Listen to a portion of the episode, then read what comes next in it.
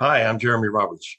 You may remember me as Commander Valtaine from Star Trek VI and Star Trek Voyager, and also Mesoclon from Deep Space Nine. And you're listening to Trek Untold.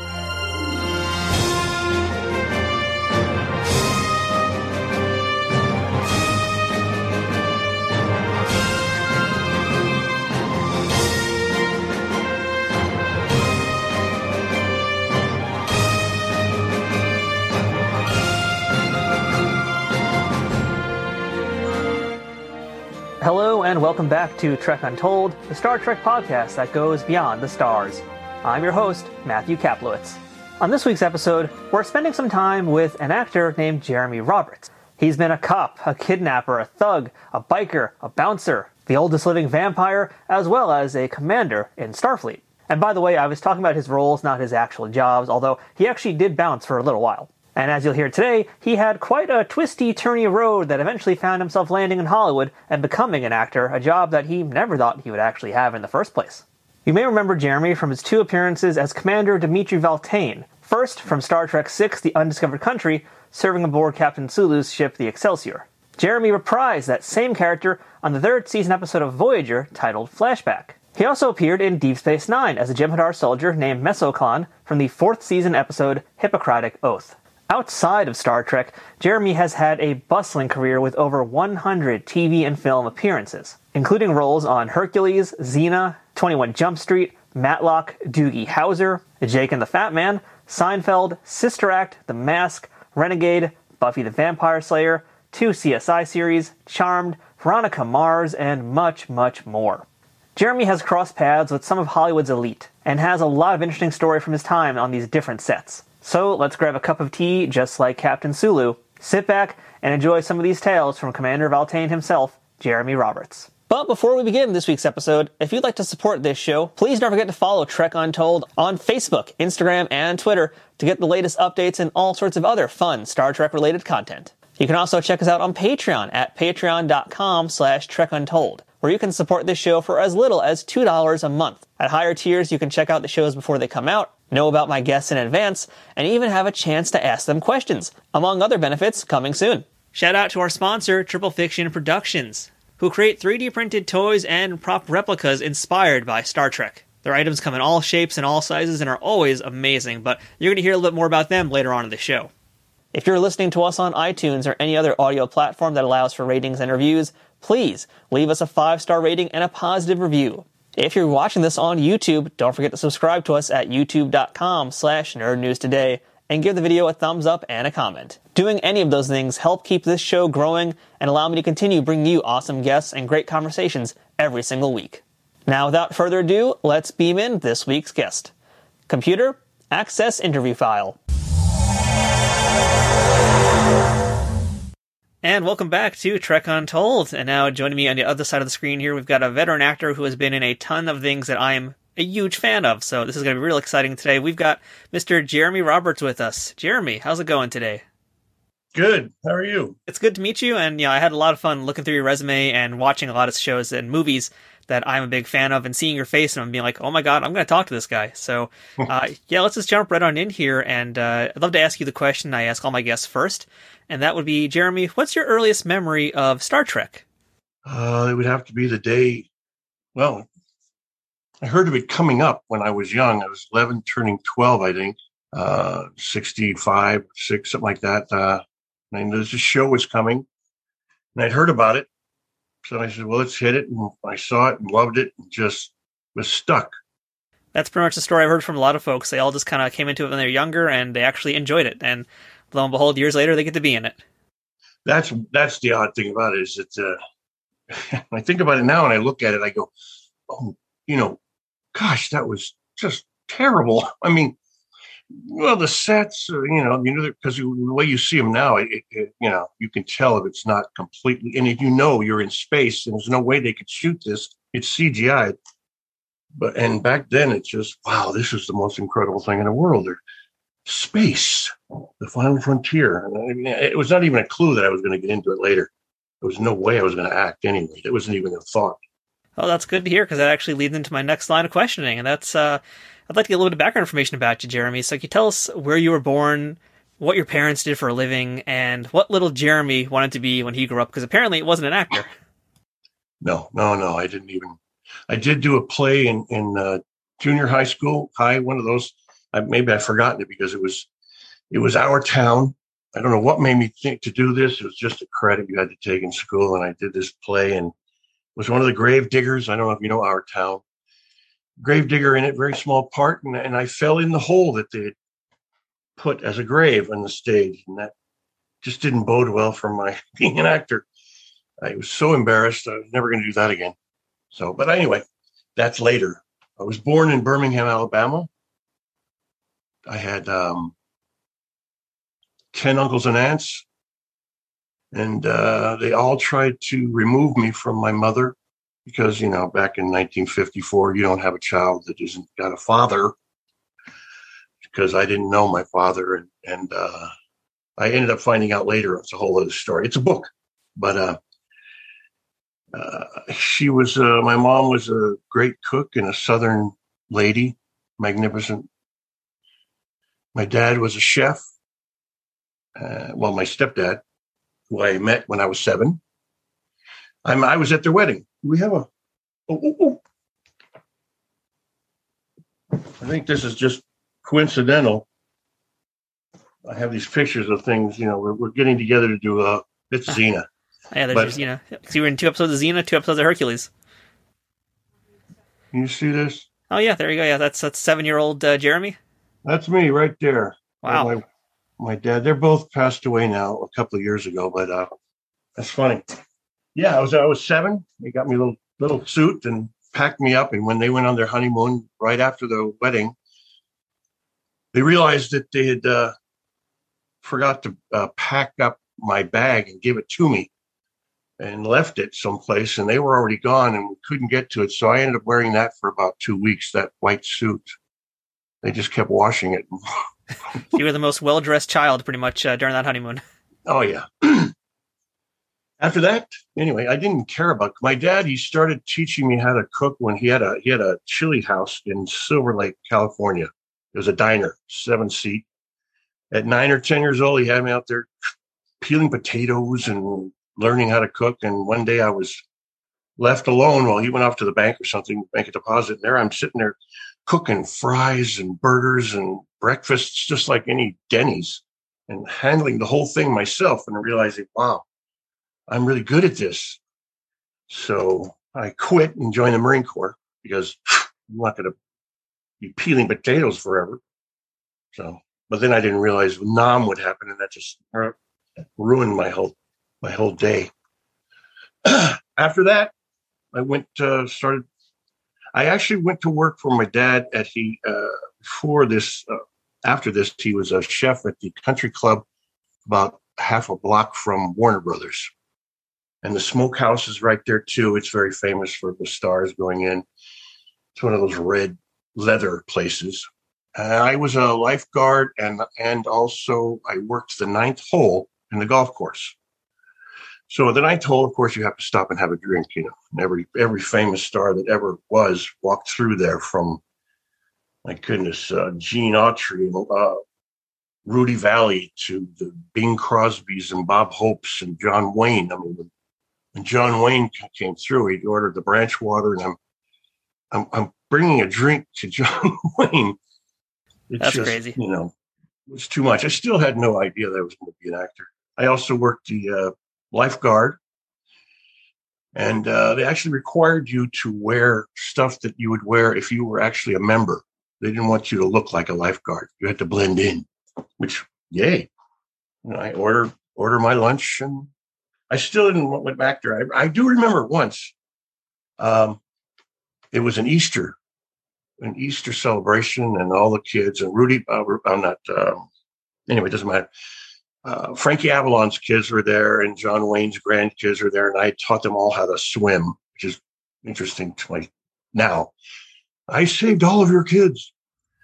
um, and I remember looking up, there's these five or six steps that coming down into the pool area, and the sun was shining behind this guy who walked in tall, six, whatever. I mean, I just looked at him, and then the sun kind of went like that Jesus thing behind him he steps down the stairs, and I go, man, that guy is going to be famous. He just, he looks wise, he was just going to be it. And it turned out it was Tom Selleck, and he just was the uh, Marlboro Man. And I, I, recognized him then. I went, oh, yeah, that's the Marlboro Man. Oh, he's going to be something. I ended up reading for him years later and reminding him of that that meeting then, but I didn't get the part. It was Magnum, I think, at the time. So that is quite a roundabout way. Though. That's that's quite a roundabout road to get into the world of acting, though. Because I mean, you're doing basically a lot of, uh, oddly enough, some, some, kind of similar to roles you'll be doing later on. Because I noticed during your career, you did a lot of police officer roles. So I feel like it's kind of fun. You're doing like merchant marines, you're doing lifeguard, you're doing a lot of protection stuff here. Uh, so I'm kind of curious to like, how do all these things lead you into the road to acting and performing? Uh, I, am thinking it was probably uh, fate in a weird way. When I was uh, teens and maybe 10, 11 in there, I would have a recurring dream. And, and it and it happened quite a bit. I've told this story before, but it's just because I, I can't figure out why, why anybody would know the future. And I had a dream, and it, uh, the Reader's Digest version, it was uh, me going into a Victorian home, setting my bags down in the front room, and and I'm there, and I'm gonna start my life or whatever it is. And that was in uh, American Conservatory Theater in San Francisco. I got into that school and went to San Francisco. Found the name of some guys that were also in the school and were putting had a house there put together as roommates, and we were all gonna. And I got it, went up, up the stairs with my bag, put it down, and went. This is exact. I'm getting chills now. Every time I tell this, I get chills, and I don't understand how it happened. This is the dream. I dreamt that I was going to have this experience of walking into this room, put the bags down, look down the hall, see the other guy in the exact face. It's Kent Adams is his name. Are you out there, Kent? Anyway, Kent Adams. And I didn't know at the time in the dream, it's just a guy, and that face turned out to be that roommate. And with the other guy showing me that room. And that was me at ACT going to school to be an actor. And how would I know that? Uh, about 25 years earlier and 20 years earlier and six every every now and then. I don't. Is it a god? Is it? Uh, I don't know. How can you possibly know the future? It was it was photographically the future, which says to me, I've done it already once. How could the? Um, I, don't have the intelligence to understand. Is it a god? I don't know. So some kind of higher calling just told you this is what you got to do. But actually, the uh, the physical getting into acting was just done by a favor. A friend of mine, he had a, a girlfriend who was a director in Monrovia and 30 seat theater, and they were doing um, uh, uh, the boy the boyfriend and Laugh-In, and I was taking no, I was Laugh-In. It was a TV series on on in the 60s. And could you take his place? Uh, he broke his leg. He said, You're in the Indian. You have to play an Indian, uh, part of a 7 Eleven or something. And I went, Oh, I can't. He said, Oh, you can do the accent. You can, it doesn't have to be great. It's terrible anyway. And I went, Okay, but just for a little while, I'll do this. And when he comes back, as soon as I got on the stage, said the line, and it was like I accepted Jesus into my life. I knew this is what I had to do. I've got to do this. This is great. you get up, you don't have to be you and they applaud and you make people happy hopefully that's quite a switch around from being in our town to then being uh, on Laugh-In i mean that's, that's two totally polar opposite experiences also oh first was humiliating and but then the the, the other one, i could never look at myself act so some of these i haven't seen in 25 years i have to go back and find them and look because i i uh, i just couldn't I don't know. I had a bad opinion of how I acted. And I thought something must be wrong with my opinion of my acting because they keep hiring me. So I'm going to go with what they think and just don't look at it. I don't know. Some, a lot of a lot of actors can just get right up there in the dailies or right there behind the camera with the, the director after they've shot something and watch it all. And I'm like, Phew, I'd be quitting. I just think I stunk. but I look back now and I go, oh, you're not so bad. I, okay, maybe I'm just old now. So normally on the show, I'd ask about what your first uh, professional acting gig would be, but it sounds like Laugh-In was that first role, right? So, um, not professional. So, what would you say would be your very first uh, professional role then? Oh well, in, in on film and television, it uh, was uh, Hooperman. Uh, John Ritter did a what they call the dramedy, half hour and half hour, you know, savory and sweet, I guess. I don't know. So that was the first one. So I robbed him at a seven at a at a sushi bar, and that was fun. Had a line, a joke, and great guy. I miss him. Yeah, we've actually talked about John Ritter a bunch in this show in the past, and I love hearing about John Ritter. I mean, how, how was he offset? Was he exactly how he Oh. appears like he is on TV? Exactly. I mean, you. I guess that's what made him. A, I think what makes somebody a good actor is if you have a lot of yourself in it, you know, or you've got to be able to. I mean, he's just that kind of a dad, that nice person. He, I mean, I didn't have to uh, grovel in order to get to to know him or talk. Who I'm going to talk to the star. I, I could never do that very well anyway. But he was just so open, friendly, and he was the first one because I never thought you know, you, you get through the school and you do really well, and you think, okay, who knows? Hollywood may just go, you know, the camera doesn't like you. You don't know what reason you may not make it or not. So, uh, but I thought, well, if I do get a job, I better at least have one photo signed, you know. So I went to a Hollywood store, and when I got that Hooperman, I said, John Ritter, and they say, look through some. I got one, brought it on the set, and finally got up the nerve to ask him, and he signed it for me. I've got it up my wall in the other, another in the den. Yeah, just going to And ask about after that, that. it was like now I have two or three hundred of them. And the point was that I didn't think I was ever going to have one signed or a picture. Uh, was that something that you started to do throughout your career? Was when you were you were on a show you get like an eight by ten signed by uh, performers? Oh, I did that for everyone if I could. And then it, like you start to work a lot, and you you kind of are just glad you're working, and you forget and you don't do it, and it just becomes. oh. but you come back and you go, "Wow, I have like three hundred of the of these people, all uh, you know, not up, but."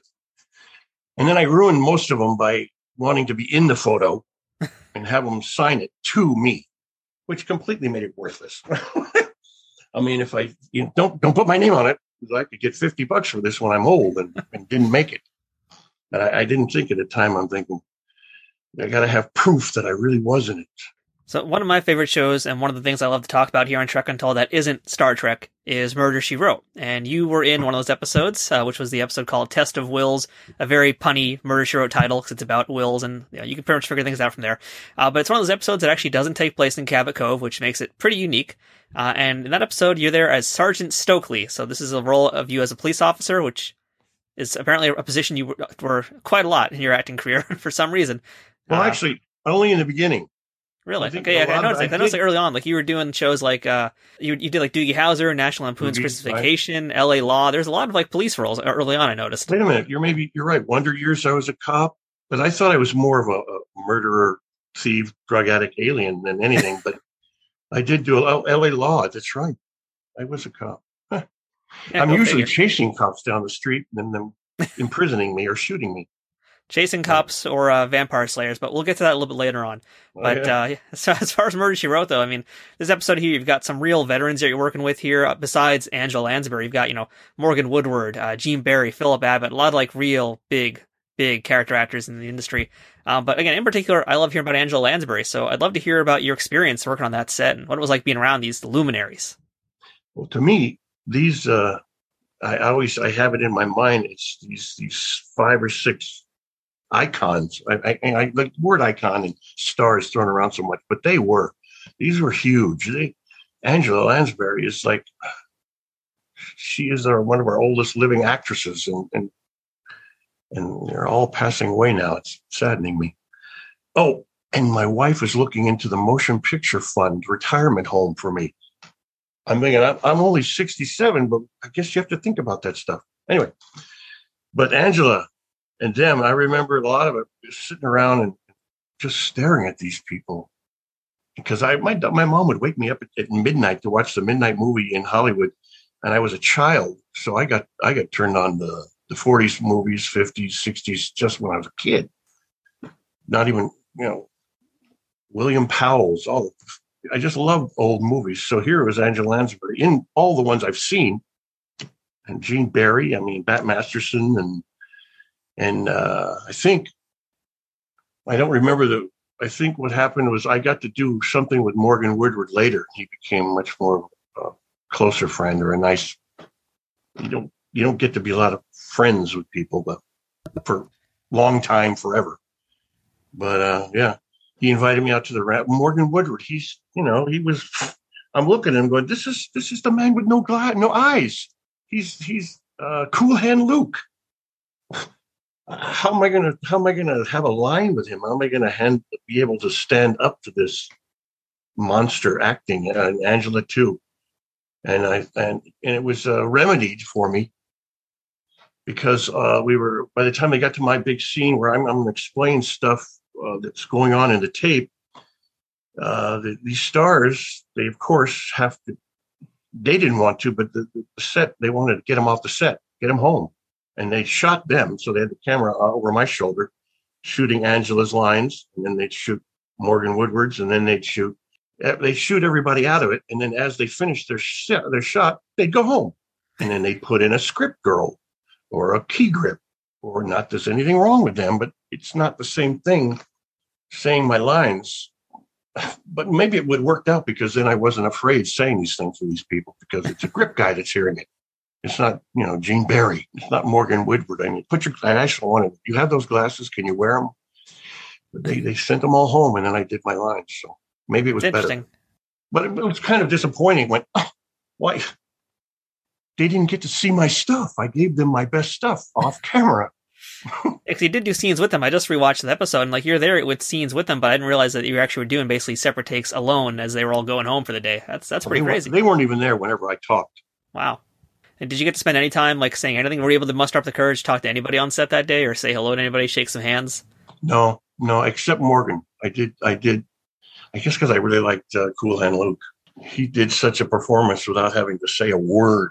I mean, so no, I, I I was too too young, too afraid, and even then, I didn't. I never got over the fact that oh, like I did a diagnosis murder.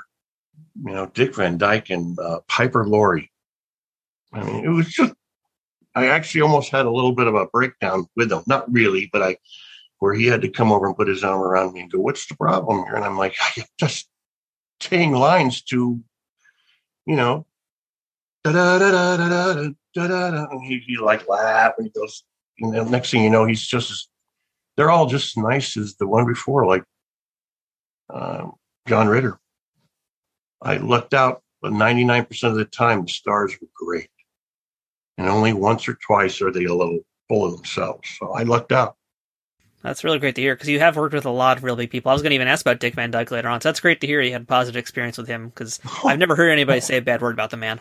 Oh, never, never. And then, then to, right when we're done, okay, we finished. Oh, let's go to lunch. She's like, I'm, I'm ready to turn and go the other way. And he's like, no, I'm going to have lunch. I'm, I'm going to have lunch with Dick Van Dyke. Oh, wow. I got to call some people. My mom. That's amazing. Oh, her. I remember the first time I, I did something. I guess I was killing somebody. It, I don't know what it was, but it was, wasn't good. And I called her and asked her what she thought. She's, you know, from Alabama. She had that accent. And she said, you were good yeah, I just question how I raised you, killing those people so good. I'm like, Mom, you know it's not real. It's like you're wrestling. It's not real. And of course, that starts a whole fight. wrestling is real. Was your um, mom the kind of mom that took you to see some Southern wrestling? No, but she'd watch it on TV and, and hated it whenever I'd come in. And that's not real, you know, Mom. Shut up. she got to meet Big John Studd, and that was thrilling to her. That was he was in the Marrying Man with us. He's like a six foot nine, eight was wrestler. six nine. Oh, I don't know if you know Andre the Giant hated that guy because he was uh, he didn't like that. There's another guy walking around that was as close to his height. Bigger than him. yeah. True story. Jeremy, we got a few things to talk about before we get to Star Trek, but there's one in particular that does have a Star Trek connection, uh, and that is Sister Act with Whoopi Goldberg. And again, I just got to rewatch this. I got to watch your scene. Uh, you're a biker in the biker bar that Sister Mary goes into. Uh, I'd like to hear how was your day with Whoopi Goldberg? Was that any good? Like, was she as friendly and warm as everybody else you've worked with at that point? Yeah, I, I, I would really be hard pressed to have anybody act like a star. Like you think it would be full of diva. Just business. Did it. Said your hellos. It was uh huh. I'm just in the script. I mean, I didn't. There was no. Uh, I guess it's not much to say on a podcast about it, but she was friendly. I mean, the girl that came in, another nun that sort of has a stop next to me and little flirtatious things. She was very friendly and nice, but then she's not the star. I, I don't know. I didn't have any, nothing negative at all. You know, all I'm thinking about most of the time is, do I sound real? I mean, they sound real when they talk, but when I don't, I, I, I I, got to tell you, you know, I was telling my girlfriend that uh, I was going to be talking to you, and I mentioned you were in Sister Act, and her first thought was actually he was the biker, wasn't he? So she like knew that scene right away. So it's definitely left a, a pretty indelible mark in a lot of people's minds.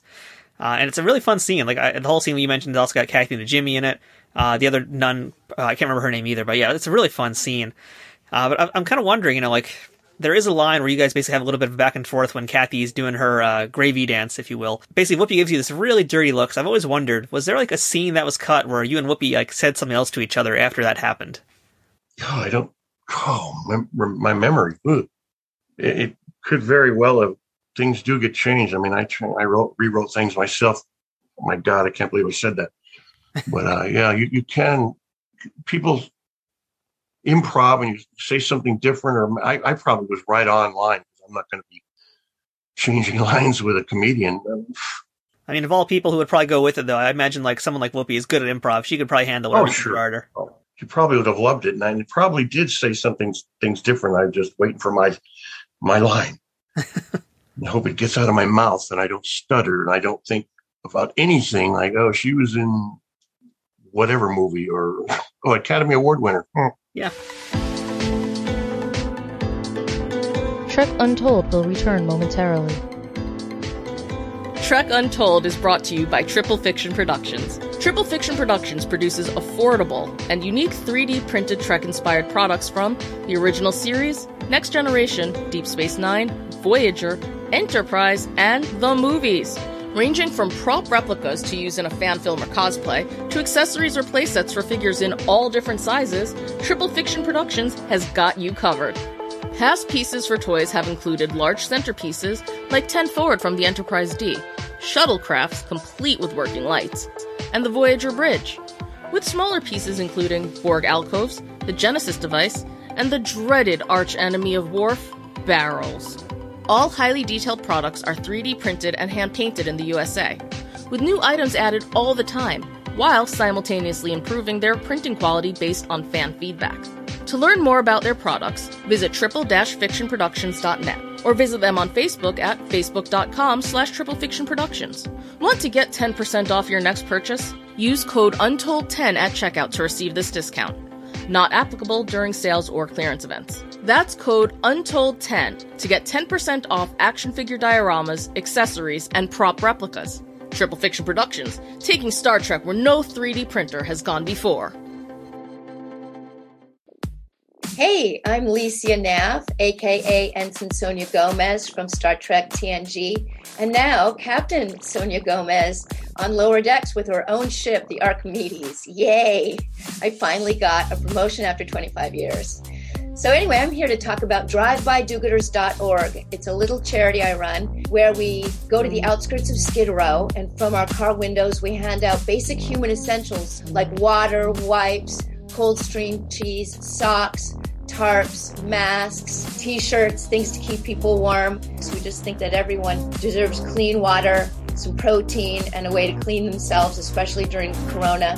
We also hand out masks to those who really, really need it, who live in tents on the street, mainly the disabled and elderly who have a really hard time getting to services. And we do all of this with no agenda, just pure giving, no overhead. If you'd like to go to the website and donate, it's 100% tax deductible.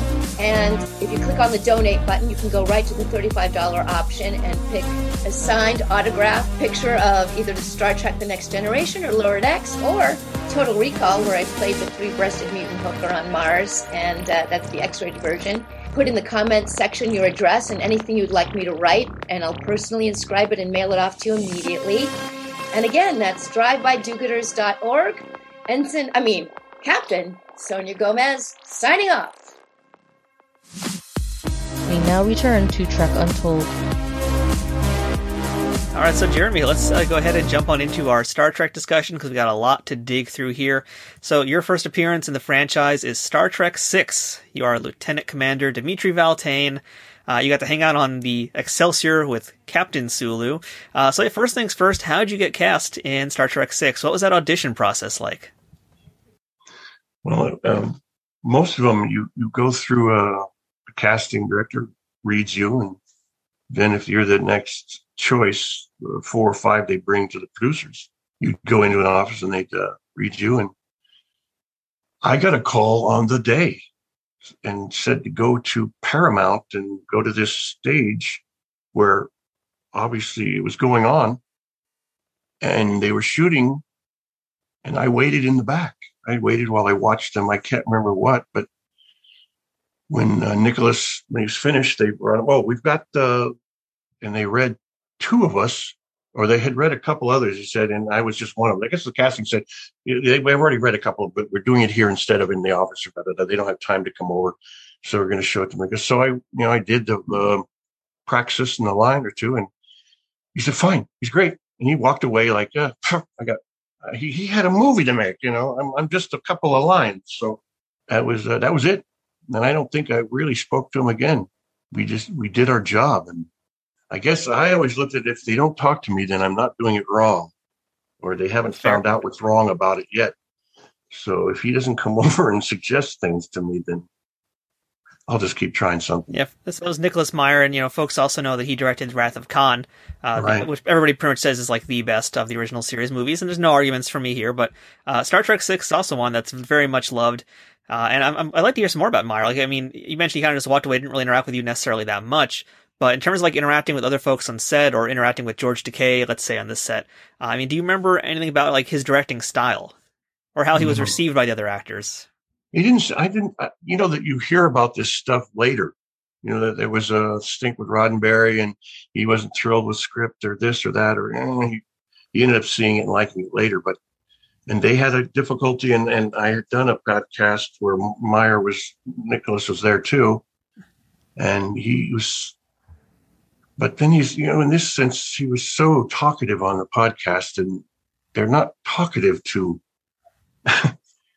to the non-stars. I mean, there's no reason to be making up friendships. I can't imagine having any moment to think and be anything other than the director. I, someone said, "Would you ever want to direct?" And I go, "Oh no, I've seen it. I, I you have to be insane." I mean, I don't know how. Uh, why don't you teach acting? You blah blah. blah. I'm like, I don't know what I would tell them how to do it. And if you're, if you're not doing it right, uh, I don't think you can just say, "Do it right." I had directors that can sit in your ear. They come up to you and they might in, in, in stage, always on stage. They're there to help and talk and work with you if you're having a problem. But if you're if you're doing it right and you're there on time, and you're not causing any grief, they leave you alone if you're doing it right. So you don't really have a chance to to be as big as as I think you as, as big as I look. I guess I mean because on a Star Trek thing, you're huge you know you're and you're the first person that's going to talk. I mean am i going to live up to them? Am i am, am i as good as anybody doing this? You know we've got to you know everybody does it in star trek. They all do the turn. That should be part of these awards when they give it out to best acting. I judged one recently for a one coming up in atlanta. And uh, i judged fan fan uh, films and I, I was suggested to him, the creator, the starter, why don't you do that? You should be like a, a fun section that says uh, the turn. You know, who do, who won the best turn? You know, because every actor in a Star Trek has got the turn and says something to the director. You know, we've got a weenie in the warp drive, Captain, or whatever. I don't know. So that should be a that's off the subject, but I don't think he had a directing style with me. I mean, he didn't ignore us. It was just this is where you go and you walk over to him, you say the line. They don't even tell you anything until you do it wrong. Usually, that's the best director. He'll hmm. has nothing to say until you, you know, stink. So I try not to stink. Fair enough. Yeah. So, as a kid who was a fan of Star Trek, what was it like actually being on this kind of a set? I, was it basically like anything you'd ever done before? Oh no! Oh God, no! Think of them all the biggies, the, the Sister Act, the Mask, or the any of them working Wes Craven. I mean, a horror film with Wes Craven. Come on, and I'm a, I'm a lead in it. It's, it's nothing as big as this, and it never has been since. I mean, nothing you could do that's this big and a part this small. And I don't mean it badly. It's just very small that would have this kind of reaction. Everybody was in it because you got to be part of it, and and I don't know if everybody has the same feelings I did because I went and saw the show when it was starting on TV, and I followed ever since. I didn't jump up and down about the next generation, but that's might be just bitterness because I didn't get in it. well, you can't say that now without me having to follow up with that. I mean, did you audition for a TNG? No, I don't think I ever did. Uh, Battlestar Galacticas, I did the Babylon 5, you know, uh, and I think Babylon 5, I went in three or four times to where it was like a few of the shows where they were even making jokes. We're going to get you in a part, Jeremy. L.A. Law, they, uh, said, um, we got a cot set up in the back. I'd read so many times. He kept trying to get me in it. I don't know. I did end up in, in, in it, but uh, I don't. I'm off the subject now. Oh, it was. Oh, and seeing that set the first time. I mean, I ended up being. I ended up having a, a friend of ours. My mother-in-law she passed away. She started dating Frank Gorshin years back, and he, you know, he was in Star Trek. He was the white face. Uh, uh, Let this be your last battlefield. That episode in Star Trek. He was an improv, improv, and I loved it when I grew up as a kid. I used to watch him on Johnny Carson, Jack Paar all the time. I loved that man. Next thing you know, my mother-in-law's he's marrying. She, she's going to marry him, date him, and he's at my house at Thanksgiving, and he's having drinks and and talking to famous people on the phone, and I'm I'm freaking out, and I'm I'm talking about the Star Trek he was in, and so you get I'm getting all these things about Star Trek from him, from you know other people that have been in it also, and and then I'm I'm having lunch with the with Sulu. I mean, it's it, it's it's chilling in a sense to anybody who's that much of a fan. I was a fan, and now I'm in it. And then I'm lucky enough to get into deep space also, and and then they wrote a part for me to come back as that part on a Voyager, and I it just never got it never got old and tired. Yeah, we'll get to Voyager in a second, in fact. But since you mentioned going to lunch with Sulu, I mean, yeah, you're there with George Takei. That's he's the captain on the bridge in this part of the film, uh, and you're also there with Grace Lee Whitney, who was Janice Rand, and she got to reprise her role for the first time in a long time in Star yeah. Trek Six. So, yeah, like, what do you have any onset memories or offset memories of both those people?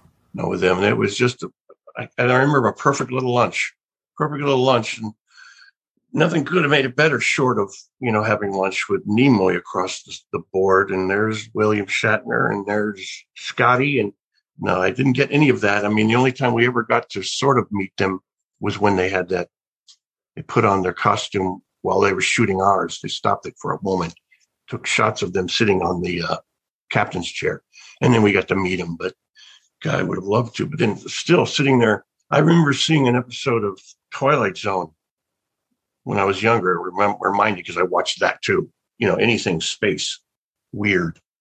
Uh, and he did an episode of, of, of that. And it was amazing. And here he's there now next to me. We're having lunch. He eats like anybody else. It's just amazing. he's not different. He's a guy. I know people probably want, don't want to hear that kind of stuff. He's just, just like you, just like me. You want them to be bigger, though. I mean, I did. I I, I want them to be like Jim Carrey was big, or um, Ritter. You know, they just have a personality that just, I love you. You know. That, yeah. Now you got to do some fun space acting also uh, in this in this particular film, which is when you're basically on the bridge and things are getting shot at and you're shaking all back and forth. Uh, how would you like the space acting? Did you get any motion sickness doing that? no, and then it Pretty doesn't move stuff. either. No, I think it's just the cameraman doing this think it was before uh, Marvel Comics and the movies nowadays. We were we were we were doing it for you, you know. was this just like a one day shoot your part, or how many was it more than one day? Uh, God, I think it was two or three. I think it was two or three. Uh, did you have any hard time remembering any of the techno babble or things like that, or was it just kind of you know nothing nothing too out of the ballpark for you? No, I don't remember it being. No, although I mean, because I've had right after that, when the, the, movie aired, I remember going out and a couple of times being stopped. And one one particular time, these guys stopped. Yo, you oh, you're you're in Star Trek. Next thing you know, they bring me over to this guy. The guy could memorize the movie. I mean, he knew mine lines and everybody else's. I was just wow, wow. You're not going to let anything get by you. Uh, if I if I stunk, but yeah, I better remember the lines. But then I I, I did so many Shakespeare's that if you can remember that. I think about it now.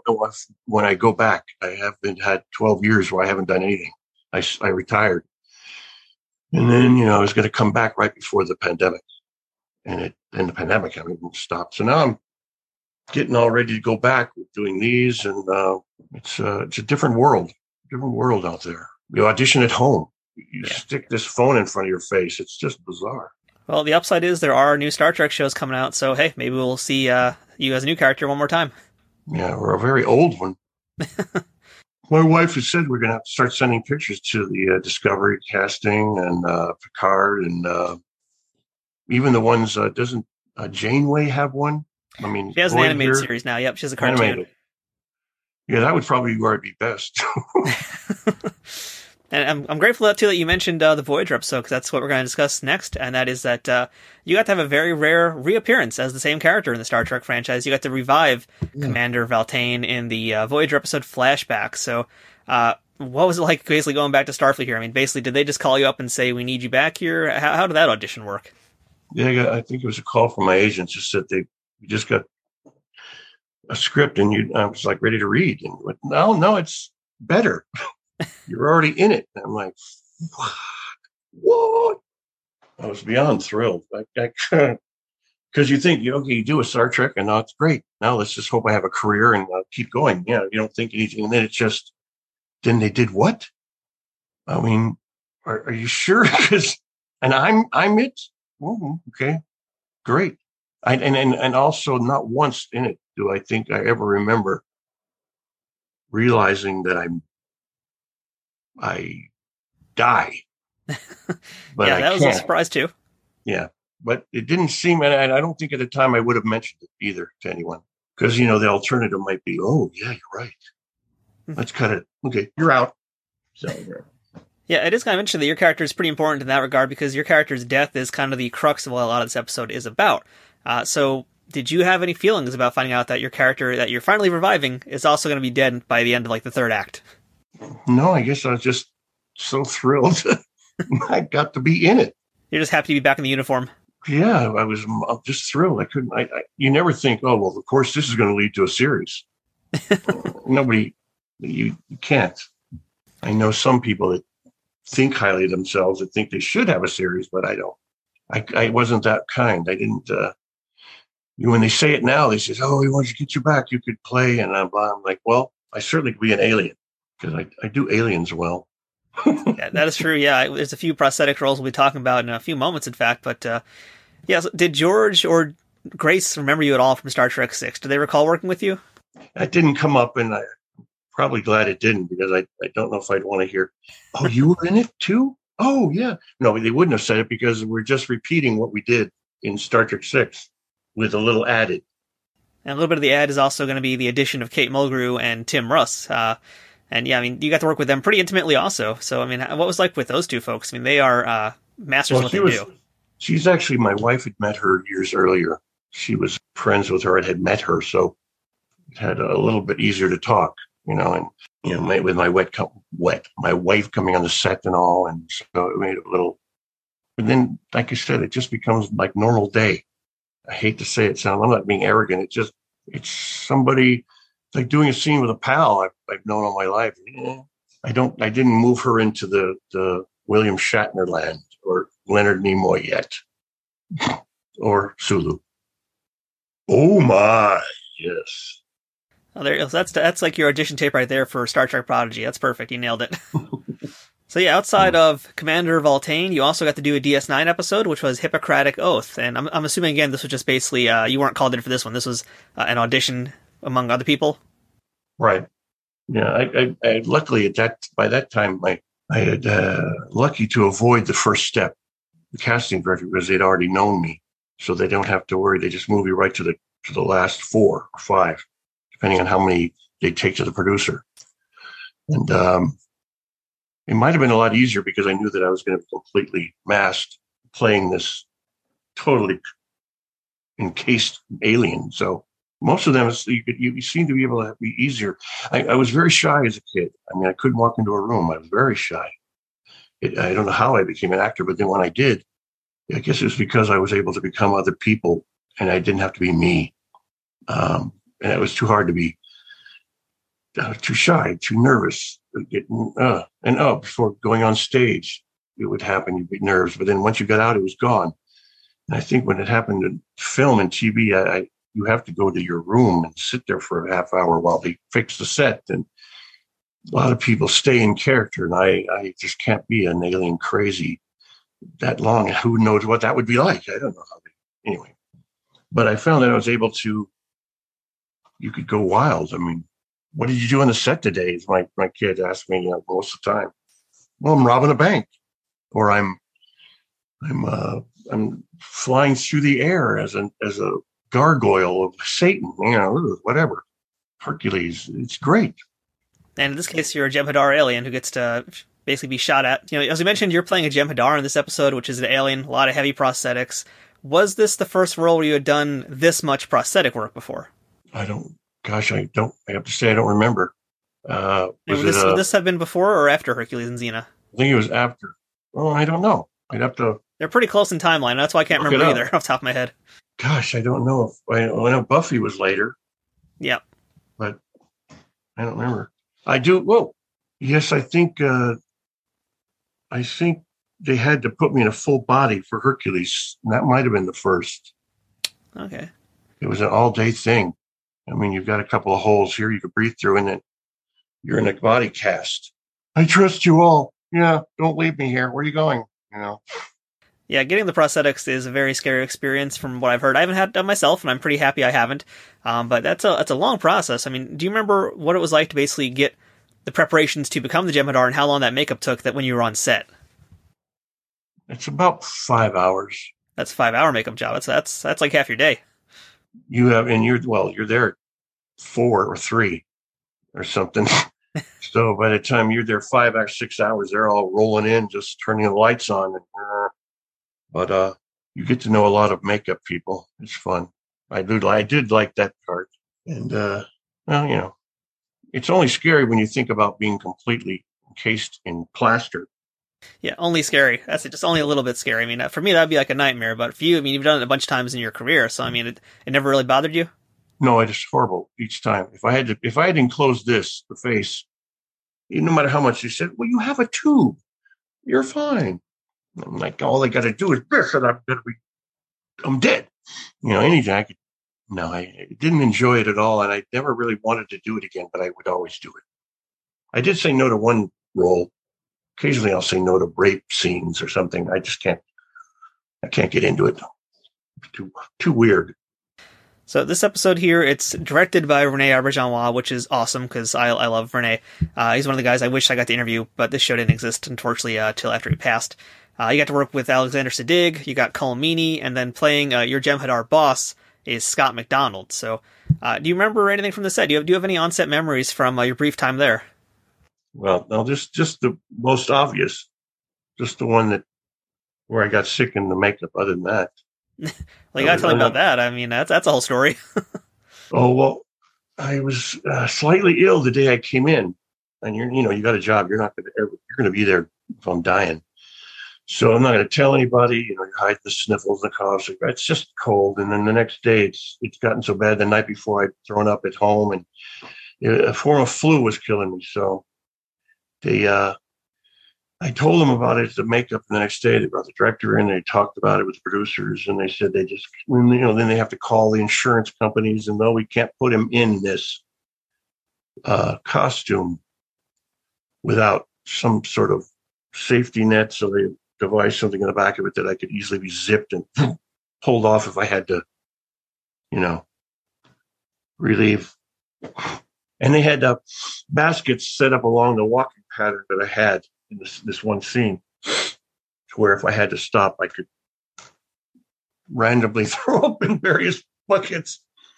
But uh, and it did occur. I did I did have a and freak out, and I I was removed from that and they gave it to my stand-in who'd been putting on the makeup every day. Same. And he got to read for it and he got the part and got his SAG card. And he's probably famous now. I don't know his name. I wish I, if he ever hears these, call in and tell us. Who are you now? Because yeah, he got to finish it. So and I watched it lately. I didn't watch it then, but I watched it lately, and I still can't really figure out which is me because they don't ever say, "Hey, Meso'Clan." They don't ever say anyone's name, and the only time I can recognize me is uh, most of the voices.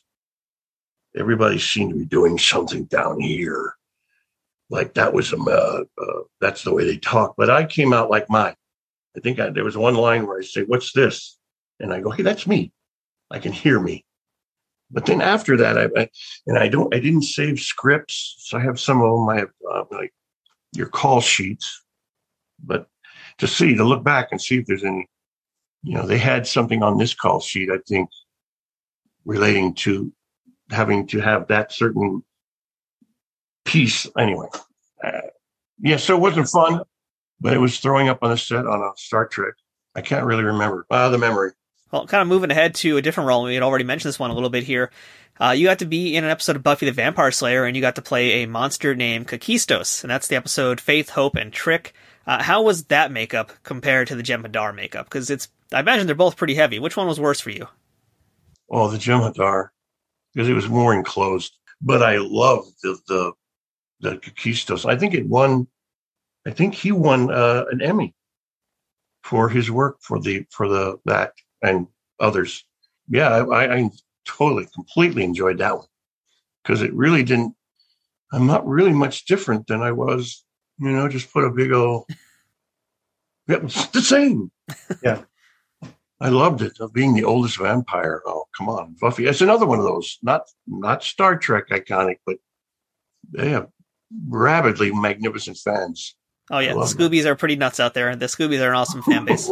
is that a Scooby? Is that a word? That's what they call themselves. They're the Scoobies. Huh. Yeah, there you go. I'm thinking it might be LOL or OMG or you know I don't know these. You know, I had a flip phone until like last year. So. Yeah, in, in, Buffy too, you get to have a big fight scene with Sarah Michelle Gellar, with Eliza Dushku. Uh, but you know, rewatching it, I, I, do this frame by frame. I can kind of tell when it's not Sarah Michelle and when it's not Eliza Dushku. Uh, so I'm curious, you know, how much of the stunts when you guys got to have that fight scene were you versus stunt performers? I mean, were you actually getting in there duking it out with stunt performers, oh, yeah. or was it someone else? They allowed me to do most of it. Really? I okay. I don't think. Yeah, I, I don't think there was much of a stand-in for me because I think it would require a whole other makeup to put them together. But uh, we ended up laughing a lot through that anyway. Just I, mean, I did a Charmed episode where I, am being threatened by three very four foot eight girls, and I, I, I just can't see it. But I know it's in the lines, and I know they're witches, but they're children, they're girls. I'm anyway. The same with this. We just kept you know, with this, this voice, and then, and then all of a sudden this little girl, and we'd end up cracking up. Like uh, I think I did a Xena once, and we had this big monster fight at the end, big fight scene to end. And as we're going on there and I'm choking her, and next thing you know, I uh, I let loose a, a, gastro, a fart, and it just breaks the whole setup. Because uh, you know you you're struggling and pushing it, you know, thought that was quite funny. Yeah, I actually think it was Xena. It was uh, Lucy, not me. sure. Well, okay. Well, we'll blame it on Lucy Lawless. She's not here to no. defend herself. No, I had such a crush on her. Oh, who God, didn't? Who didn't? Yeah. Give me a coke. I think I have one here actually. Uh, I'll, I'll, get that off, off camera, but uh, yeah, I mean that, that, was a fun episode. Again, I, I, got to rewatch that, and I was a big Buffy fan growing up. So seeing you in that, I was like, oh my god, I'm talking to this guy. That's so cool. And uh, I was also having another little weird nerdy flashback. Maybe you could answer this for me. I think where you guys filmed that fight scene was the LA version of the Ghostbusters firehouse in New York. Do you recall like what that location was? No, it was all on the set of a studio. Yeah. Really? Okay. But, like the interior looked so close to like the Ghostbusters firehouse because they have one built in LA also, and it looked like so close to it. It's amazing. Like, even the door yeah. almost looked like it. I'm trying to re- rewind the, the actual sets and all, and it does. I think about Ghostbusters, this kind of. I'm I'm I'm I'm I'm horrible to watch a movie with. I like you say, you'll you'll go frame by frame. But I don't need to stop. I'm doing it while it's going. I'm telling you about the guy behind person who's got all the lines, or I'm saying, oh, this guy, da da da. I did a book. Did, did, did you You're the running commentary track. Did you notice the cigarette? It was this long when they started, and it came back here. Oh, it's moving. The cigarette continuity. And my wife says, "Get out." Get out. Shut up. And this is like my weird segue, by the way, because I mentioned the Ghostbusters Firehouse in LA because they actually reused it for another movie that you did, which you mentioned already a few times. That's The Mask. Uh, I don't know if you know, like in Jim Carrey's, uh, when Jim Carrey goes to that garage to like get his car checked out, that's actually the LA version of the Ghostbusters Firehouse. So this is my weird little segue to get into The Mask here. But, uh, yeah, again, I got to just rewatch that because that's on HBO Max and, uh, you got to manhandle Jim Carrey. that has Oh, got to be a fun day. Oh, blast. Absolutely incredibly fun. I mean, I don't remember not laughing so much in my my life. He's just uh, he's a Robin Williams. He was Jonathan Winters. He's, he's perfect. He can't nothing comes out of his mouth. It's not funny. But then, you know, I like Dumb and Dumber too, but so he was a day full of just ad libbed. Like you kind of go, Are we shooting a movie? Or are you just getting all these clips because this is going to be a, a real, you know, someone's going to make money on. I remember I always tell the story of him coming down these long steps at a some famous hotel in uh, downtown LA. It's got like 80 steps, and we're inside, and I'm sitting at the bottom or somewhere in the middle. And next, he's at the top, and he looks around, and he he starts into Donna è mobile. He does this opera, and I I I started just jumping in too.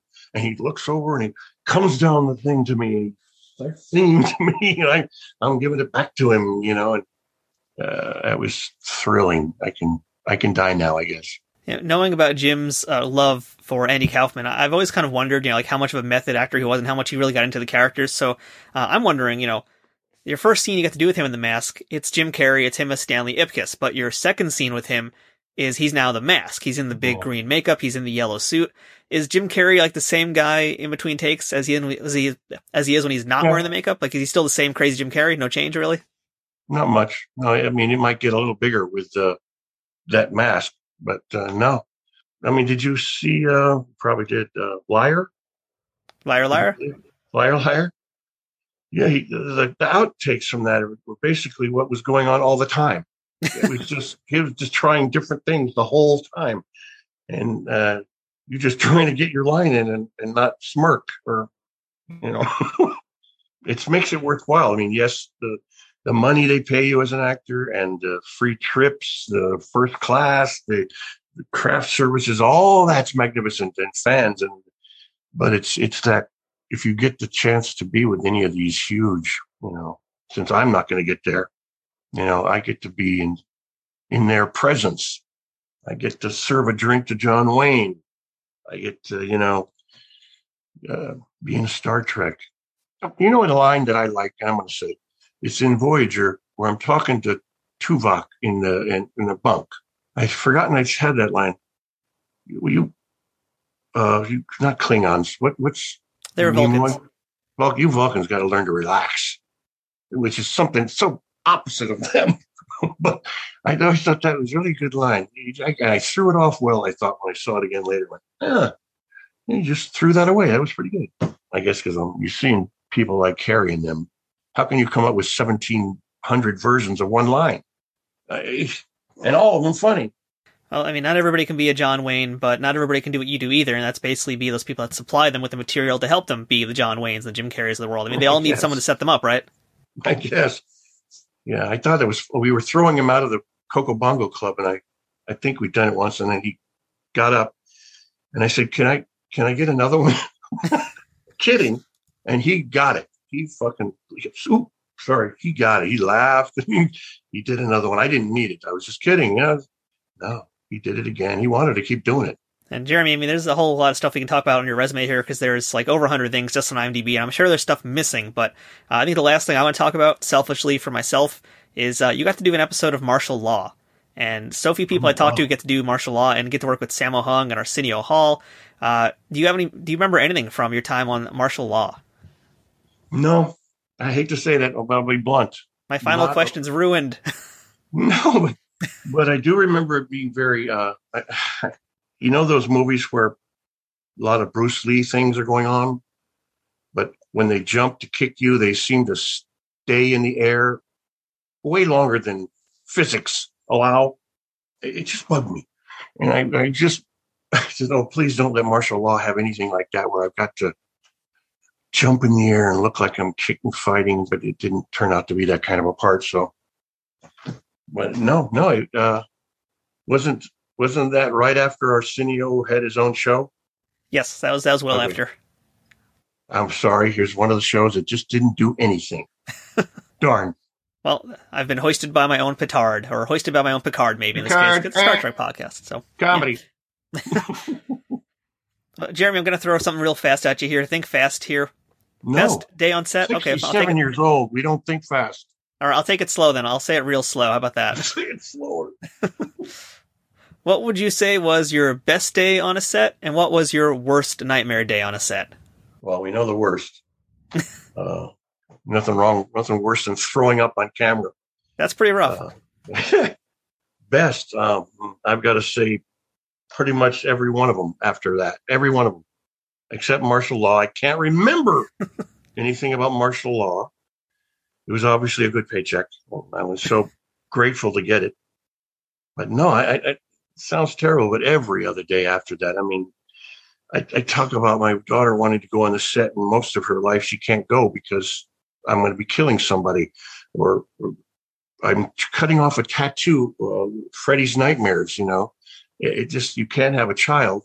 First thing she got to see was uh, Herbie Fully Loaded, that Disney fantasy car series, and she actually got to go on the set and you know enjoy that having a star for a father.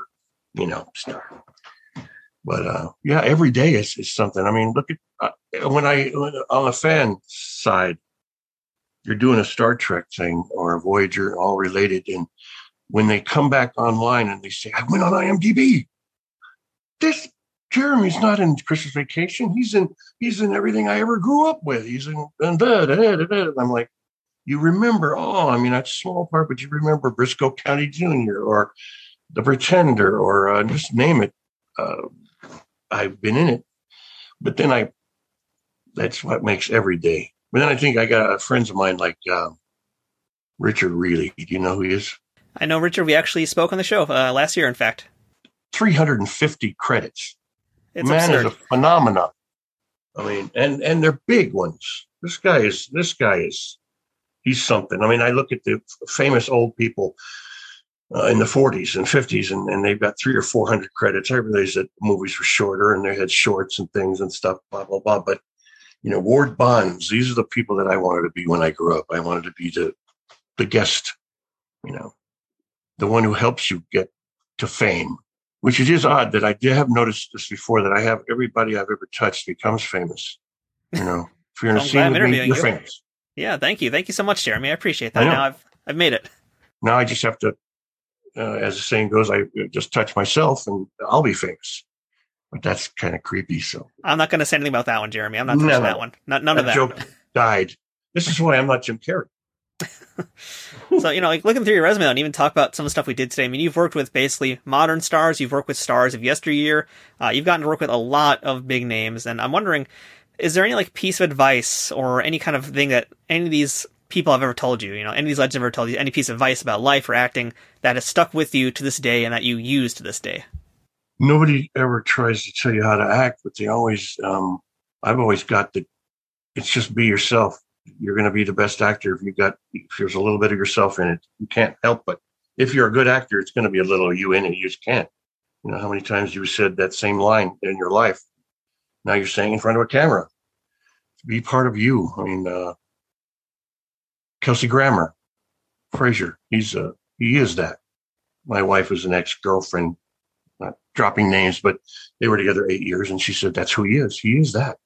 He's just a little bit tweaked, a little freakier, you know, in real life. No kidding, in the, on the show. but uh, no, I, I no, no, no, no instant advice. But other than that one, there's a, you know, and of course, then there were the ones that you I lived by. You show up on time, you know your lines, you know, and don't complain. And that's what I did. I don't think I was ever late except once in 30 years. Did the lines and I they end up hiring you again. And now on TV it's different too, because TV they they don't have the time. And if you're gonna sit there and take a take after take, you're not gonna get hired again. Um, but I was perfectly happy getting the jobs that I got, and I think that's probably what kept me. I never, I never had the thought that I would. Oh, I want to be famous. I want to be a star. I want to be. I never, never thought of it. Never. It didn't didn't come up. And then when I got the first job, and I got the first agent, I got the first second job, and it just. I'm not complaining because I keep working. So what? What do I? What do I want you to do more of? You're doing for me what you should as an agent, manager, etc. I enjoyed it. Now I'm going to go back and now I'm going to be famous. All right, so Jeremy, last thing for today. What is the best part about being a part of the Star Trek universe?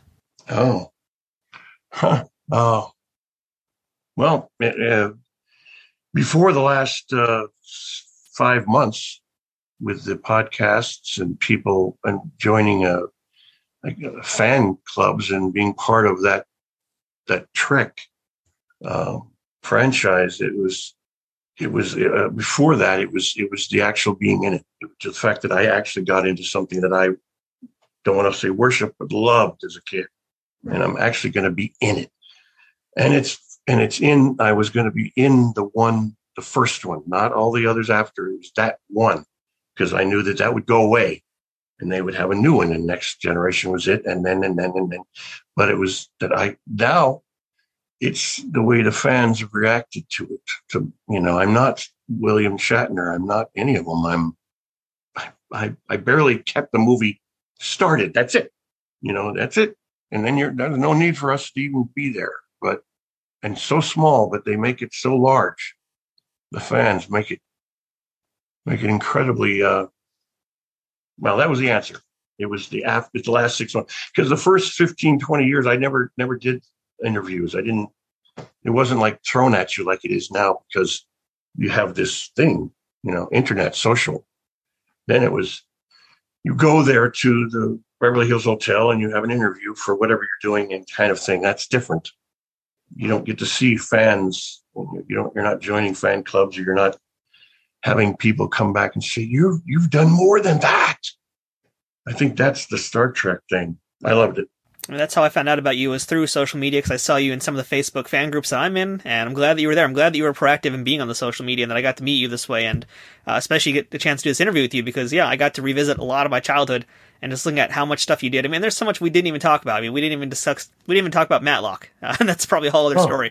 But there's oh. so much you've done. It's been, you've had a pretty amazing career. I mean, all things said, you've gotten to work with some truly amazing people. And, uh, you know, I'm just grateful to today to spend some time with you and hear some of those stories. So thank you well, Matlock, so much. When you say Matlock was just almost as big to me because if it wasn't Star Trek, I was watching Andy Griffith. I mean, I am Andy Griffith, the, the rifleman, courtship of Eddie's father. I mean, because I, I didn't have a dad in a sense, my stepdad. So I went to these shows and, and Andy Griffith, and then to be able to go on and not only just meet him and work with him, there's Barney. Like God, I'm, I'm getting to see Barney. It was just, uh, it, it was a Star Trek experience before I had it. Amazing. I loved it. I just love that you had all these really great experiences with so many really big, awesome people. I mean, that, that in itself is just amazing. Yeah. I'm very happy, very pleased, very lucky. It's one big part of business, being lucky. Well, I'm glad you were lucky. I'm glad I got lucky seeing your Facebook post, or else I would never have known about you either. So I'm, I'm glad that we got to do this. Glad we got to meet, and uh, I hope one day I can actually meet you at a convention if you're doing those. Have you, have you done any conventions before? Uh, I did. Before COVID? I did. I did one or two when I was in Alabama with my mother and father when they were. Uh, my mother was passing away about seven years ago. I went and I did one. Somebody saw me in a comic book store and said, "Hey, you're you're uh, you, you know, you're Lieutenant Valtaine." The next thing you know, they're hooking me up to a, a convention there, and I did a few more. Then I stopped the last eight years, and then they hooked me up again with a, a another signing agent. I'm doing um, I'm doing the Hollywood show next year. I think it's in March or April. I'll be doing that. I, I got to do one in Hollywood years ago when Frank Gorshin was dating my mother-in-law, and I got to sit there and there's Frank Gorshin and there's all these other huge stars having this signing. And I like, what am I here for? And I'm, you know, then there's uh, Val Kilmer right next. And I'm like, this, I, I, I shouldn't even be here.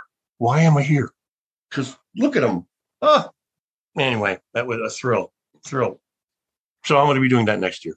Right, well, Jeremy, thank you so much for chatting today. Tell us about all these great stories. I know we got a whole lot more, but uh, you know, there's a whole, clearly there's a whole lot more we can talk about here. That's like going to be a, a, sequel episode, maybe. So hopefully we get to see you in another episode of Star Trek. We get you back here and we'll do the follow up. So that's that's the well, hopes. That would be great. That would be great. I'm all for that. All right, well, Jeremy, thank you so much. We'll talk to Thanks you. Thanks for having me. It was a blast. That's it for this week's episode of Trek Untold. Until next time, please don't forget to follow us on Twitter, Instagram, and Facebook. And if you're in a position to financially support the show, please consider becoming a supporter over on patreon.com slash trekuntold or pick up some merchandise from our Redbubble store. If you're looking for direct links for any of these things, links will be right in the show notes. If you have any questions or comments for the show, or would like to suggest a guest, or discuss any sponsorship ideas with us, send me a message at trekuntold at gmail.com. Thank you for listening to Trek Untold and for continuing to support this show. I hope you'll come back next time to learn more stories about Star Trek and beyond. Until then, I'm Matthew Kaplowitz, and always remember, fortune favors the bold. Trek Untold is sponsored by TrekSphere.com, promoting fan produced Star Trek content in all forms, is powered by the Rageworks Podcasting Network, and is affiliated with Nerd News Today.